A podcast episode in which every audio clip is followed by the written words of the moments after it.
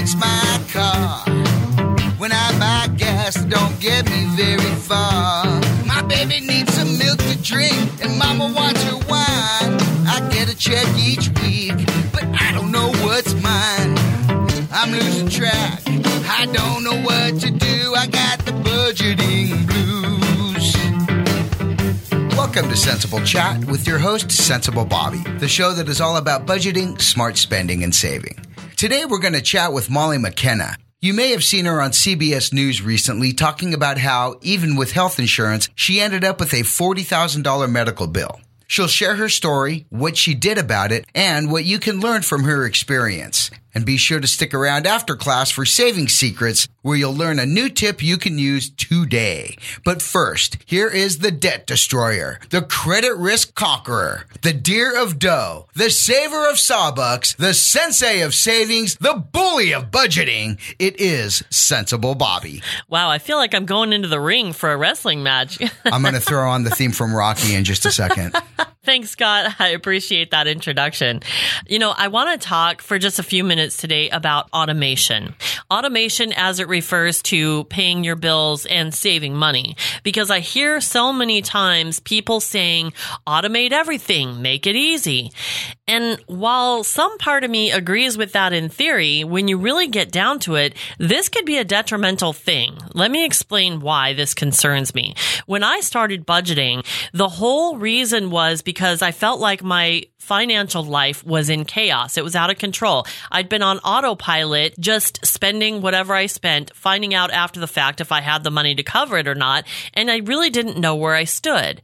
So what I had to do was really get a clear picture of my finances and stay in the moment, making sure that I was on track with them, not only tracking my spending, but planning for my spending going forward.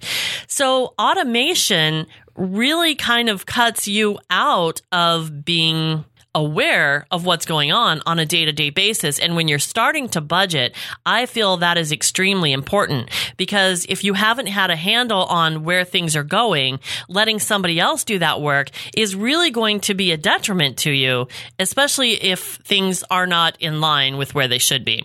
Let's talk about the pros and cons of automation.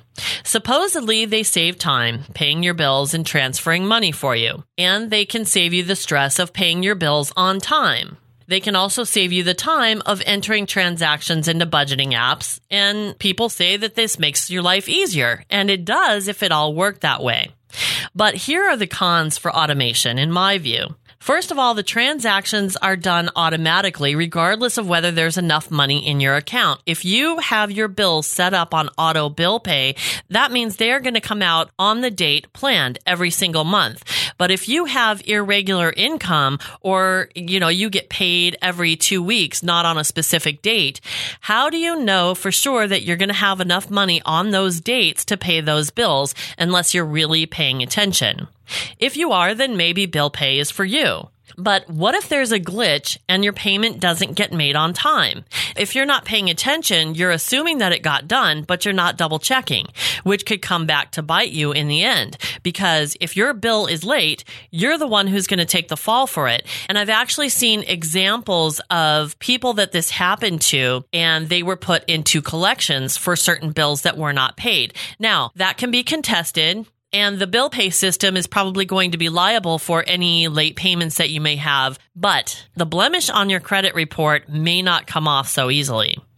When it comes to budgeting apps, there's a feature where you can link your accounts so that all your transactions are downloading into your budgeting app. I have a problem with this one too because again, there are glitches that happen and sometimes those transactions are not downloaded properly. They're not downloaded at all. And either way, you're going to have to go back and make sure that they were all correct and that your budgeting app matches your bank account. So in the end, to me, it just seems to make sense that you do it manually in the first place so that you wipe out any of those issues that can come along. The other thing is that if you are linking your bank account in these budgeting apps, that means that you have to supply your banking information. So they're getting the credentials as if they were you to go into your bank account. And those bank accounts will hold you liable for any issues that arise from that. Now, I'm a huge fan of budgeting apps and I don't think that any of the budgeting apps are trying to do anything nefarious, but there are glitches that arise and they can be very difficult to fix. So in my mind, it's a lot less hassle if you just do it manually in the first place. And the other thing is, again, if you are tracking your money, you're going to have to reconcile all of this. So it seems to me it's much easier to just put it in manually and save yourself the hassle of any glitches. Otherwise, you're doing double the work. If you're having a hard time getting a handle on your money, putting it on autopilot and trusting another source to deal with it properly could cause you way more harm than good. Now, some of these automation features may be very helpful later on once you've gotten control over your finances, once your budget is in place and you've been tracking for a while and you're on a good steady path. But in the beginning, if you are just starting out, just trying to focus on your money, it's very important to be engaged in the entire process. So I really highly recommend that you do all of this manually. Pay your own bills, transfer your own savings, and enter your own transactions into your budgeting apps. So instead of automation, I recommend streamlining. Streamline everything you can to make this process easier. So if you're using a budgeting app like YNAB, which you guys know is my favorite budgeting app, you need a budget, YNAB. You can enter your transactions manually and you can do this at the time of purchase so your receipts don't build up. Hence, you're always on top of your accounting and you never have to sit down and take that dreaded hour to type everything in. You've already done it.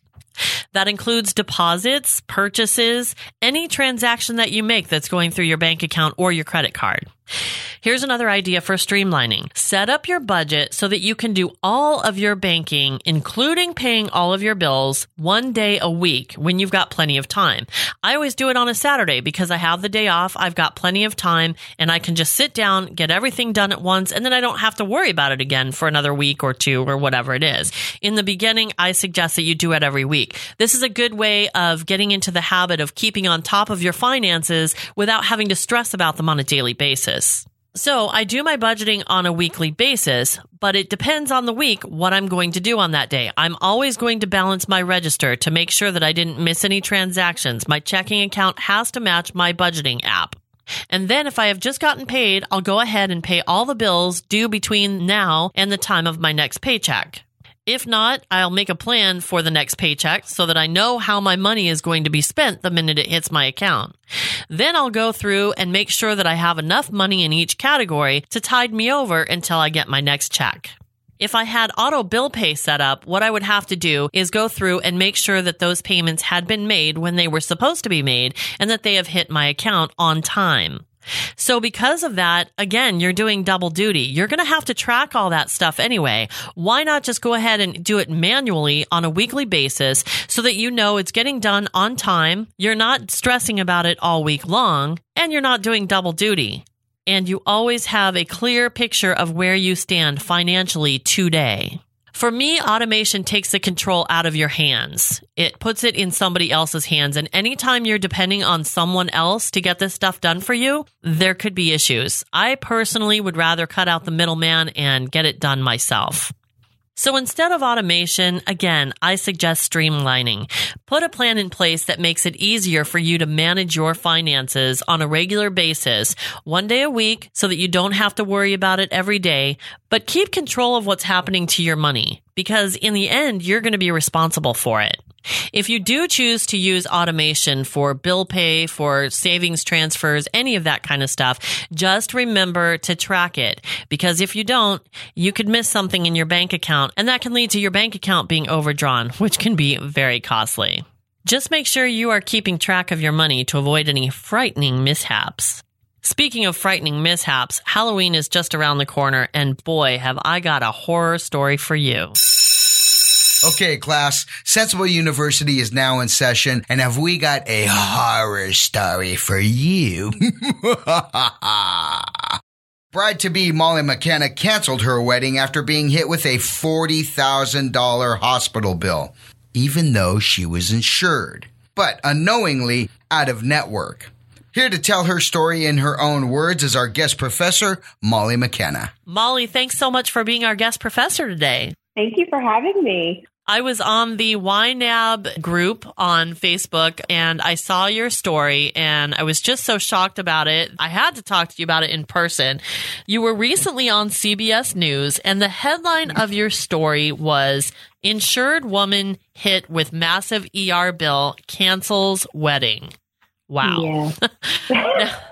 I definitely need to hear this whole story, but let's start with the massive ER bill that you were hit with. What happened yeah. and how did you have such a massive bill when you had insurance? Honestly, I'm getting lots of different reasons from pretty much every entity that's involved. So it's all been really confusing and a little bit difficult to figure out. But in short, I became very ill with what called an ovarian torsion, which is when your ovary twists in on itself mm. and essentially dies. And so it's a very painful process. I can compare it to kidney stones. I've had kidney stones before, and I actually thought that that's what it was when wow. the pain started. So I ended up seeing my primary care physician that day. And I unknowingly led her down the wrong path because I said, Oh, I think I have a kidney stone. And so she instructed me to go get an ultrasound where the radiologist, the technician said, I'm really sorry, I don't see anything in your kidney. And so, you know, it kind of all oh. spidered from there. But I got essentially, you know, got sent home from the imaging center and my doctor said, you know, if it gets worse, then call me. But she did prescribe me medication that she would have for a kidney stone. She trusted me and thought that that's, you know, what it was. So ended up going home and about 11 o'clock, 12 o'clock at night is when things just got really, really intense. So my now fiance was just my boyfriend at the time. Took me to an emergency clinic that's right across the street from my neighborhood, less than a half mile away. It's definitely the closest one, you know, to my house, and that is a Baylor Scott and White emergency clinic that's open 24 hours. I was admitted, and I gave my insurance card. I had a CT scan there, and about 30 or so minutes after that, the doctor came in and said your ovary is just a big hemorrhaging mess. We need to take that out. We can't do that here. Our facility doesn't have any operating rooms, so I'm going to transfer you to our Round Rock Hospital. Round Rock is the next city over from Cedar Park. And so the ambulance came, gave my insurance card one more time, and the ambulance, I was kind of in and out of consciousness. The pain was just so bad. I kept kind of, you know, I would fall asleep for a couple minutes or pass out. I don't even know. And then I would kind of come to and so gave my insurance card in the ambulance, and then one more time when I reached the Baylor Scott and White Round Rock Hospital. And then I met my doctor, who was really lovely and who explained what was happening to me and just said, We're going to keep you in a room on the labor and delivery unit just for a little while until I get the OR prepped and ready. And I was in surgery at about seven o'clock in the morning he wasn't sure if they were going to be able to save the ovary or if it was going to have to get taken out. But when I woke up from the surgery, he did tell me that he needed to remove it. And, you know, it was great. When I woke up, I was so relieved because I just didn't have that pain anymore. And then fast forward to a few weeks later, the recovery was really, really long and difficult and much harder than I thought it would be, if I'm being honest. And when the hospital called to schedule my post op appointment, is when I found out that I was out of network, as they say. And so I said to the woman on the phone, she called me and said, you know, we need to schedule your post op. I just want to give you a heads up that this is going to cost about $175 because, you know, you are out of network. And I, I said, out of network?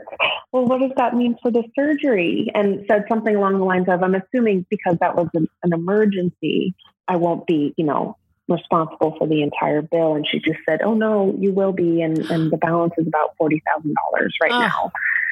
And I just, you know, oh, my heart just totally fell to the floor. And I looked at my fiance and said, I think I just put us in financial ruin and I'm really sorry. And then everything just kind of spidered from there. yeah. Uh, wow. I just can't even imagine, you know, here you are going in for post op and finding out that this emergency surgery after the fact now, you owe all this money and there's nothing that you can do about it. What a horrible feeling. I mean, you thought that your insurance was going to cover everything, right? Right. Yeah. So what did you do? Well, I told the woman on the phone, I said, you know what, I'm going to go to my primary care physician instead for the post op. And then I called my insurance company. And I have an insurance broker who has sold me a few plans in the past few years. I don't have health benefits through my employer. So I've always had to find a private plan on my own. And I, in the last few years, have connected with this woman who was also on CBS with me. She agreed to be interviewed as well. And so I contacted her right away and I just said, Oh my gosh, Laura, I just heard from the hospital and I'm completely, I'm out of network. What does that even mean? They're telling me my balance is $40,000. And she was just as confused as I was to be honest with you. And she said, let me call Philadelphia American Life. Let me figure this out. Don't worry. Don't pay anything right now. And she said, if worst comes to worst, you have the benefit of Karis, which is a organization that's based out of Austin where I live basically negotiating cash rates for you with the hospital. And so, you know, she said, I've seen $80,000 bills go down to 2000 with the help of Karis. Like, please do not worry. So she just kind of put me at ease in the moment. Mm. She said, you know, I want you to just collect every bill, every explanation of benefits that comes in through the insurance company, collect everything, but don't do anything. And I just thought, okay, I'm going to trust the system. I'm going to trust the process here. And she, at that point, realized that it appeared that Baylor Scott and White had temporarily left our network for oh. about a month. And so it just so happens that it was the month of January when oh. I had the procedure. So that's my luck. Yeah. wow. That's just crazy. I was never informed by, you know, certainly not by my insurance company, but definitely not by the hospital. And it was just very surprising. I even remember, I think I was at the ER. So I was at the first clinic, the 24 hour clinic, when I actually asked the doctor, listen, how much is this going to cost me? Like, you took my insurance card. Is this okay? Are you going to take my insurance? Like, I asked that question and he said, please don't worry about any of that right now. Your health is way more, which he was right, right? I was in an unbelievable amount of pain. However, I did learn throughout all this that really they only take your insurance right there to just make sure it's active. They don't actually run it to get it, you know, approved or make sure that it's something that will be covered.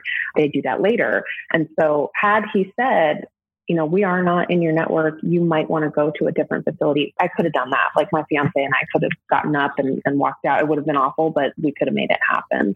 Yeah. So that was really frustrating too. Well, I can imagine that it was because, you know, I've heard about this before. We've kind of had the same experience in a lesser way of, you know, mm. finding out that we were out of network. But when yeah. you're in a situation like that in an emergency, I mean, thank goodness you could even ask them, you know, about right. that. It could have been in a place to do it. But there's a lot of situations where people would go in for emergency surgery, maybe not even able to speak, so they couldn't do Absolutely. that. And even though you did, you were told not to worry about it. Of course, your health is more important, but you asked right. the question and didn't even get the yeah. answer. That's what's so frustrating.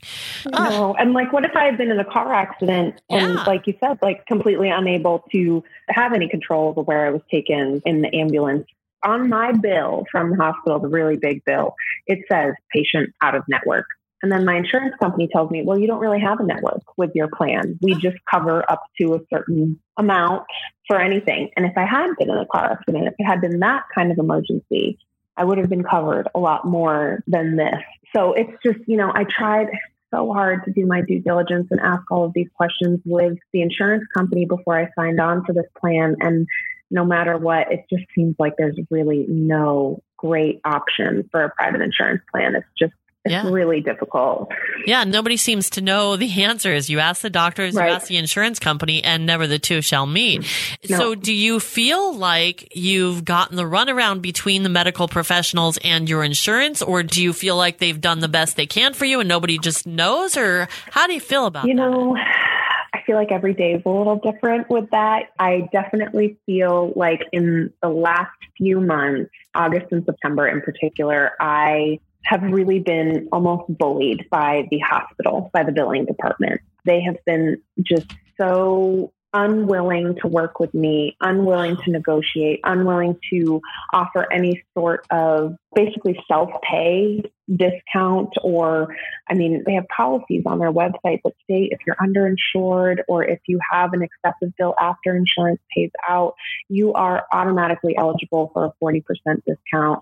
And until the CBS news story aired, they were like, nope, sorry, you're out of luck, deal with it. Mm. So that was really, really tough to swallow. I will say, in terms of my insurance company, my insurance broker has really been a great advocate for me. She has called Baylor Scott and White almost every day, trying to get answers for me, trying to help me out. She's asked a friend of hers who spent 20 years in billing to kind of jump in and take over where she lacks. And, and that woman has been calling every day and trying to figure out. My father, who's an attorney, has been calling every day. And so I feel grateful that I have support from a lot of people but all the support in the world can't really do anything for a hospital that's not willing to work with you. Yeah. And according to CBS, I mean, you just said that before that news story aired, they weren't, mm-hmm. you know, willing to work with you. And right. it seems like maybe they have been a little bit since then, which is kind of sad that you have to get on the news in order to get right. help because most people don't have that opportunity. Thank God they covered your story. But according right. to CBS News, the medical professionals actually called what happened to you cost wise quote, an opportunity for improvement. I mean, what yes. does that even mean? I have no idea, but I'll tell you, it, it was a few days after the story ran. I didn't hear anything from them. And I was going to give them some time because, you know, they said they were going to reach out to me. I was going to let them, I was assuming they were going to talk to their legal department, figure out what they could do, what they could say. I did get a call three days ago from a woman at Baylor Scott and White who said, Oh, the vice president asked me to reach out to you, and we're very sorry for the experience that you had. And we've looked through your account and we've listened to calls and we've, you know, dug into this a little bit. We'd like to offer you 50% off of the bill, which would leave me with a balance of 15,000 as opposed to, you know, close to 30,000, which is better but I don't think it's as good seeing as they've already gotten about $10,000 from me and my insurance company. So, but you're, I mean, it took the news story. I don't think that would have happened had it not been for CBS running the story. That's terribly sad and, and, disgusting. Awful. Now, you did say you were able to negotiate a $12,000 bill down to $3,500. And I got to know yes. how you did that. Yeah, well, what I found out throughout all of this is that the 24 hour emergency clinic that I first went to is a separate billing department than the hospital. Even though they're both Baylor Scott and White, they have separate billing departments and separate kind of systems and processes there. That billing department was much easier to work with and much more willing to negotiate with me than the big bill. So the $12,000 bill was the bill from the emergency clinic that I went to first. Insurance paid out $1,000 on my behalf. So my remaining balance was about 11. And basically I called them and I said, Hey, I found this policy on your website that states that if I have an excessive bill after insurance pays out, I'm, I have a 40% discount that I'm eligible for. And she said, Sure, yeah, we can do that for you. And I said, Great. And I said, Is it possible for me to, that was still quite a bit of a lump sum. I said, Would it be possible for me to pay that in monthly installments? And she said, No, unfortunately, you have to pick one or the other. You have to pay it all at once with the discount, or you have to take the full balance and split that into monthly payments. and I just said, well, I'll tell you what, I can't do it at a 40%, but because of YNAB, I knew that I had had, I had 3,500 that was kind of set aside, really set aside for our wedding. But I said, I have this amount. I can pay you that. Would this be enough to zero out the balance? And she just said, yeah, I can do that. Wow. And so paid credit card, paid the bill, and settled that bill. So you offered her a lump sum and she yeah. took it. Wow. Now, yeah, we're definitely going to come back to that YNAB thing in a minute because yeah, yeah. it's worked wonders and I know it's worked wonders totally. for you. But it seems like, you know, the squeaky wheel gets the grease. I mean, you've really been doing yeah. your due diligence even after the fact, finding these discounts and offering up a, a lump sum and, and negotiating right. and everything. What else have you learned from this experience that you could share to anybody else who may go through this? You know, I feel almost guilty that me, out of hundreds and hundreds, I mean, CBS alone had 600 or so emails and they picked my story. And, you know, since I've been talking about this and some people, even people very close to me, didn't even know that I had gotten sick and this had happened. I'm not, I'm kind of private when it comes to things like that. But it makes me realize just that this happens to a lot of people. Everybody seems to either know somebody that this has happened to or it's happened to them. And really, the best advice that I can give is to read your insurance policy, ask a lot of questions, prepare yourself beforehand for an emergency, know exactly where you can go in an emergency situation, advocate for yourself. I think that's really important. But if you do find yourself in this situation, reach out and ask for help. I mean, really, the turning point for me was talking to my dad. And, you know, my dad is, is an attorney, he's not an attorney in Texas, but he was able to find me somebody in Texas that I could talk to. And he had a client that has worked in, in insurance for a very long time, and he put me in touch with her. So, seeking out resources, people really do want to help. They want to lend a hand. And I think that was a really nice thing that came out of all of this is that people are really willing to listen and they care and they do want to give you the right resources, but also do some digging on your own. I did a lot of research on Baylor Scott and White and found out that this is not abnormal for them. This happens a lot. They're, you know, whatever you want to call it, the price gouging or, you know, having a really difficult time with the billing department. They have a one star rating on Yelp because of their billing department. And it's a shame because my doctor was phenomenal. I thought the facility was great, but the billing department is what everybody has a lot of issues with. I have a coworker that's in a battle with Baylor Scott and White right now. So this is just not, you know, arm yourself with knowledge, do some digging, and read your policy, read their website policy, comb through everything you can. And when you do call to talk to somebody, be prepared. Don't let them, you know, bully you. That's what I was finding was happening to me. And really, the, the call that I had with the supervisor at Baylor Scott and White is what enticed me to write into the news. It was just so awful and sad and hurtful yeah. to be spoken to like some uh, by somebody like that. You know, whereas here she has all the power, and I, and I've always been raised with you know you catch more flies with honey, and so I was just super super sweet and very you know submissive throughout that whole conversation. But I don't know if a lot of people understand insurance, just general consumers. I didn't. I probably still don't have a full understanding of it. So the best advice that I have is to just read as much as you can and dig as deep as you can into the hospital, into your insurance plan, appeal with your insurance company if you don't feel like it's fair, if you know if you feel like something isn't right, you know, there's there's a lot of people that you can reach out to that can help you. Yeah, knowledge is definitely power. You mentioned that there was a place that your insurance broker told you about that would actually negotiate rates for you. Is that correct? Yes, that's another story within itself. So, this group is called Karis Group. They are, I will say, an organization with the best of intentions what happened was you have to wait until you have your bills and the bills have to be over a certain amount i believe it's 2500 in order for them to take on your case so i knew i would be fine with that because my bill from the hospital ended up being about $28000 so i gave them two separate cases to work on i gave them the hospital bill of 28000 and i gave them my emergency bill of 12000 and so they opened up two separate cases for me. I was assigned a case manager through Karis. And the last thing that I heard from them was, we want you to apply for financial assistance. So I did that and I had to do that twice with the two separate billing departments. So I was never notified that I was denied, but I knew that I would be denied because when I looked and did some research on the financial assistance program through Baylor Scott and White, I saw the limit of what your salary would be, and I was fifty dollars over the annual salary. so I kind of knew, yeah, right, yeah. So I kind of knew that I wouldn't be, and I told the gal at Karis that I said, you know, I know I'm not going to qualify for this. And she just said, you know what, let's just give it a shot. And if it comes back denied, then we'll work through it.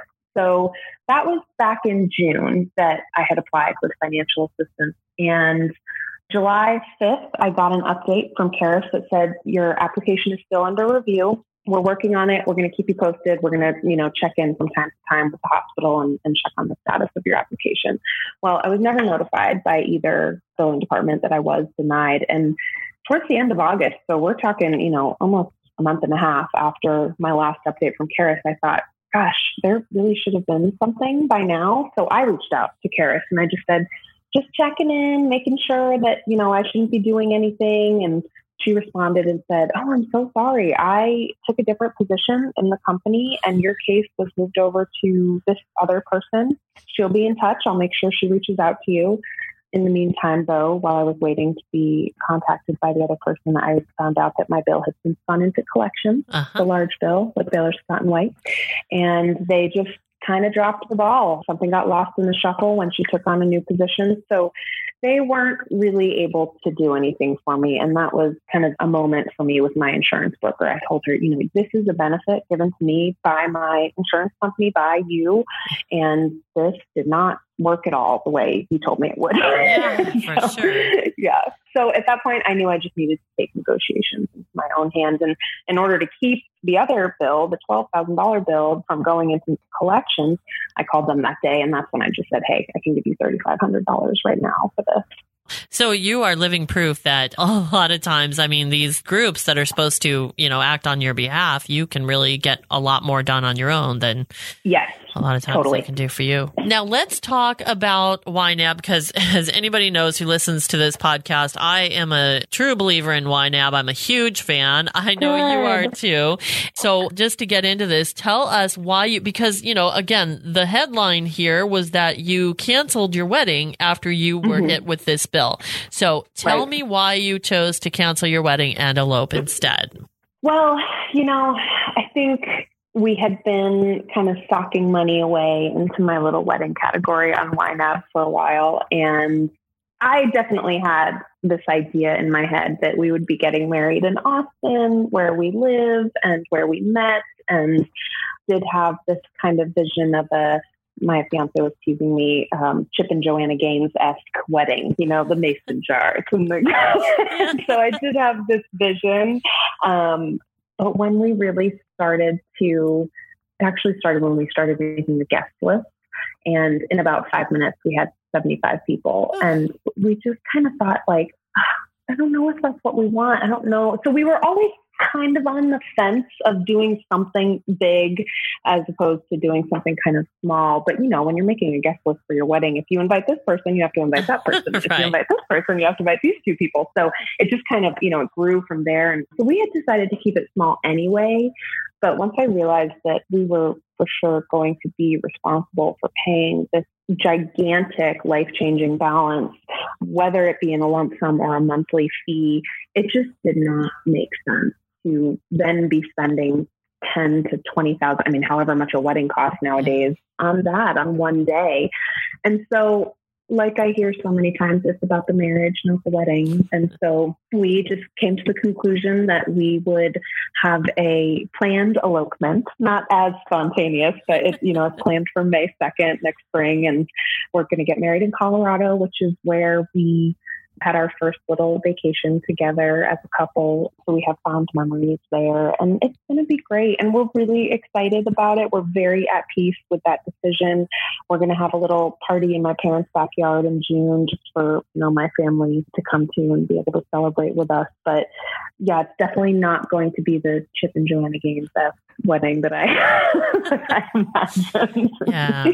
And, you know, it's such a bummer that that happened and that changed your plans, but it's so great to hear that you're at peace with it and made another way that is actually affordable because, you know, you're right. Yeah. It is just about that one day. I mean, you want that day to be special, of course, but there's so many people who would throw caution to the wind and not even, I mean, a lot of people may say, you know, after I asked you that question, well, of course it was about the money, but others would say, well, I would never let that stop me. I would just put it on, you know, go into debt right. and put have it on the wedding of my dreams. Yes. Right. Yep. So tell yep. me about why that's important to you to not have mm. that hmm. debt and how YNAB has helped you with that. That's a great question. Well, I'll tell you, from a very young age, my parents put the fear of God in me about debt and about credit card debt. And so I didn't get my first credit card until I was probably 21 or 22 and i have never been an overspender. I've never lived outside of my means. I hate the idea of debt you know, besides like a car or a mortgage or something normal, I really hate the idea of consumer debt. I had a pretty sizable student loan that uh, was about $36,000 and I've paid that off already. I graduated in 2015 and I paid it off seven years early. Nice. And that was because of YNAB. And I came to know of YNAB through my financial planners who own a really cool business in Austin called The Art of Finance. And they actually hooked me up with, with YNAB as part of their whole process when they kind of onboard someone onto their system. And it just opened up this whole new world for me. I had been using a spreadsheet for years and years, but I had never grasped the concept of like living on last month's income. And that was a game changer for me. And aging your money, you know, having something like YNAB that has everything laid out in such a visual way, and I'm a visual learner, was just kind of the missing piece for me. And I was able to make really sizable payments to my student loans because of YNAB and understood what was happening with my money and where it was going and where I was spending it. That was a game changer for me for sure. So, you know, really after paying off my student loans, I was just feeling so great that I didn't have any more debt and I knew myself well enough that I would never get into debt. Was totally planning on if we did have a big wedding, we would pay everything in cash. And when I realized that that just wouldn't be a possibility is, is, you know, when we really solidified that decision to elope. But yeah, I think I just have my parents, honestly, to thank for really pushing me, honestly, never to have a credit card and to live, live on the cash that you have. And, and that's it. Well, kudos to you. I mean, that's such an important thing. And it's so great to hear that you got those lessons early on. Cause I know for me, YNAB was a big way of me getting those mindsets. I mean, you know, beyond Yeah. it being this budgeting app, it just changes your whole way of thinking about money and it makes such a huge difference. And you can really see what's important and what's not.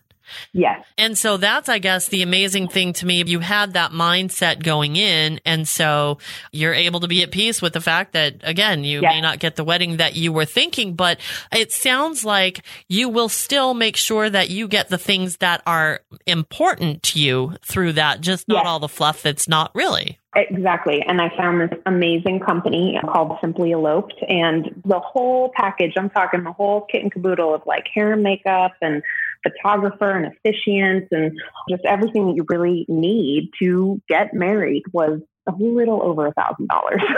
Way more doable than what I would pay for a venue and food and the cake and all these things. So it just made me feel so much better. And the looking at Pinterest and Instagram about brides and grooms that have eloped and is making me feel a lot better too because the pictures are beautiful and it looks so lovely and intimate and wonderful. And so that kind of helps me. Whenever I start to feel a little sad about it I just go on and look at those things and I'm like oh this is going to be so great That's awesome. And it's great. Yeah. I mean, it just kind of goes to show that, you know, with creativity, you can, again, get what's really important for maybe a less dollar Absolutely, amount. yes. That's such a phenomenal story. And I really appreciate you taking the time to share it with us because, yeah, Sure. there are so many people who have either been through it or may go through it. And I think the biggest thing for me is that, like we were talking about earlier, knowledge is power. And if you have that knowledge, then you have a little hope when something like that happens because it feels so devastating in the moment.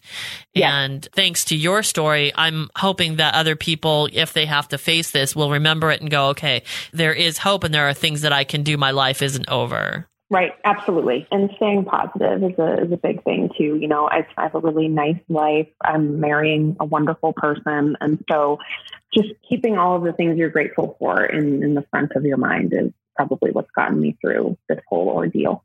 Molly, thanks again so much for your time today and sharing Oh, your story pleasure. with us. And I, I Sure. wish you and your husband the best. I hope you have the most Thank you. fantastic wedding ever. And Thanks so much. Thanks for having me. man, that was truly a scary story. It just sickens me how this type of thing can happen. She's certainly not the first to go through this. Somebody please explain all this health insurance stuff to me. I've actually been searching for the perfect guest to cover this issue, especially with open enrollment right around the corner.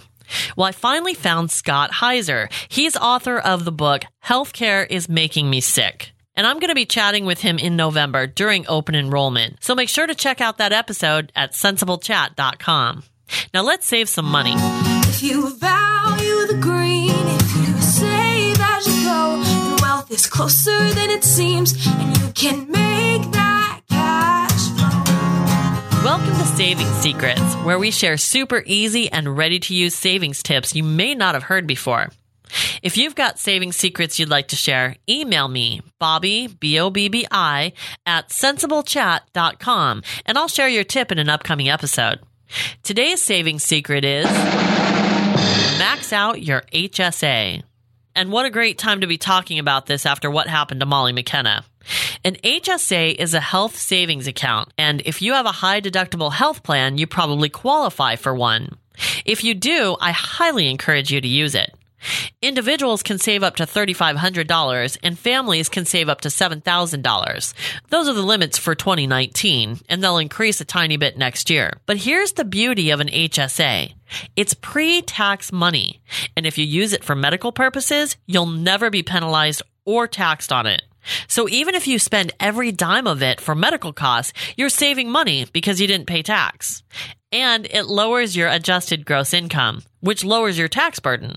Also, if you don't spend it all right now, you can save it for future medical expenses or invest it and let it grow. You'll never pay penalties or taxes on the invested amount or earnings as long as it's used for medical expenses. And at age 65, you can use it for any purpose without penalty, just like you would your 401k. All you have to do is pay the taxes. But According to a study from the Center for Retirement Research at Boston College, the average retiree spends $4,300 per year on out of pocket healthcare costs. And that doesn't include long term care. So it's probably going to come in handy at some point. This is the best savings account I've ever used, and I've used it a lot. It's good for medical, dental, and vision. Just be careful if you also have an FSA, flexible spending account, because there are limitations on using both. I'm lucky enough to get it through work, but even if your employer doesn't offer one, you can open one on your own as long as you have a qualifying high deductible health plan. That's my saving secret. Now I want to hear yours. So if you've got one, email me, Bobbi, B-O-B-B-I, at sensiblechat.com. Our next episode falls three days before Halloween, so we're going to talk about a very frightening subject bankruptcy. But our guest is going to teach us how to get beyond the fear, through the process, and on to a better life. His name is Don Golden. He's a bankruptcy attorney and host of the Fresh Start for Life podcast. And I definitely recommend you giving it a listen. He has a great website, freshstartforlife.com, where he focuses on how to enjoy financial peace after bankruptcy. So meet me back here for the next episode. Thanks for listening, and remember to leave a rating and review for this podcast. I would love to know what you think. Until next time, keep spending and saving the sensible way. That wraps up another episode of Sensible Chat with your host, Sensible Bobbi. If you need help with your budget or want to share your thoughts, reach out to her through the contact page at sensiblechat.com. While you're there, subscribe to the podcast on iTunes, Spotify, or Google Play.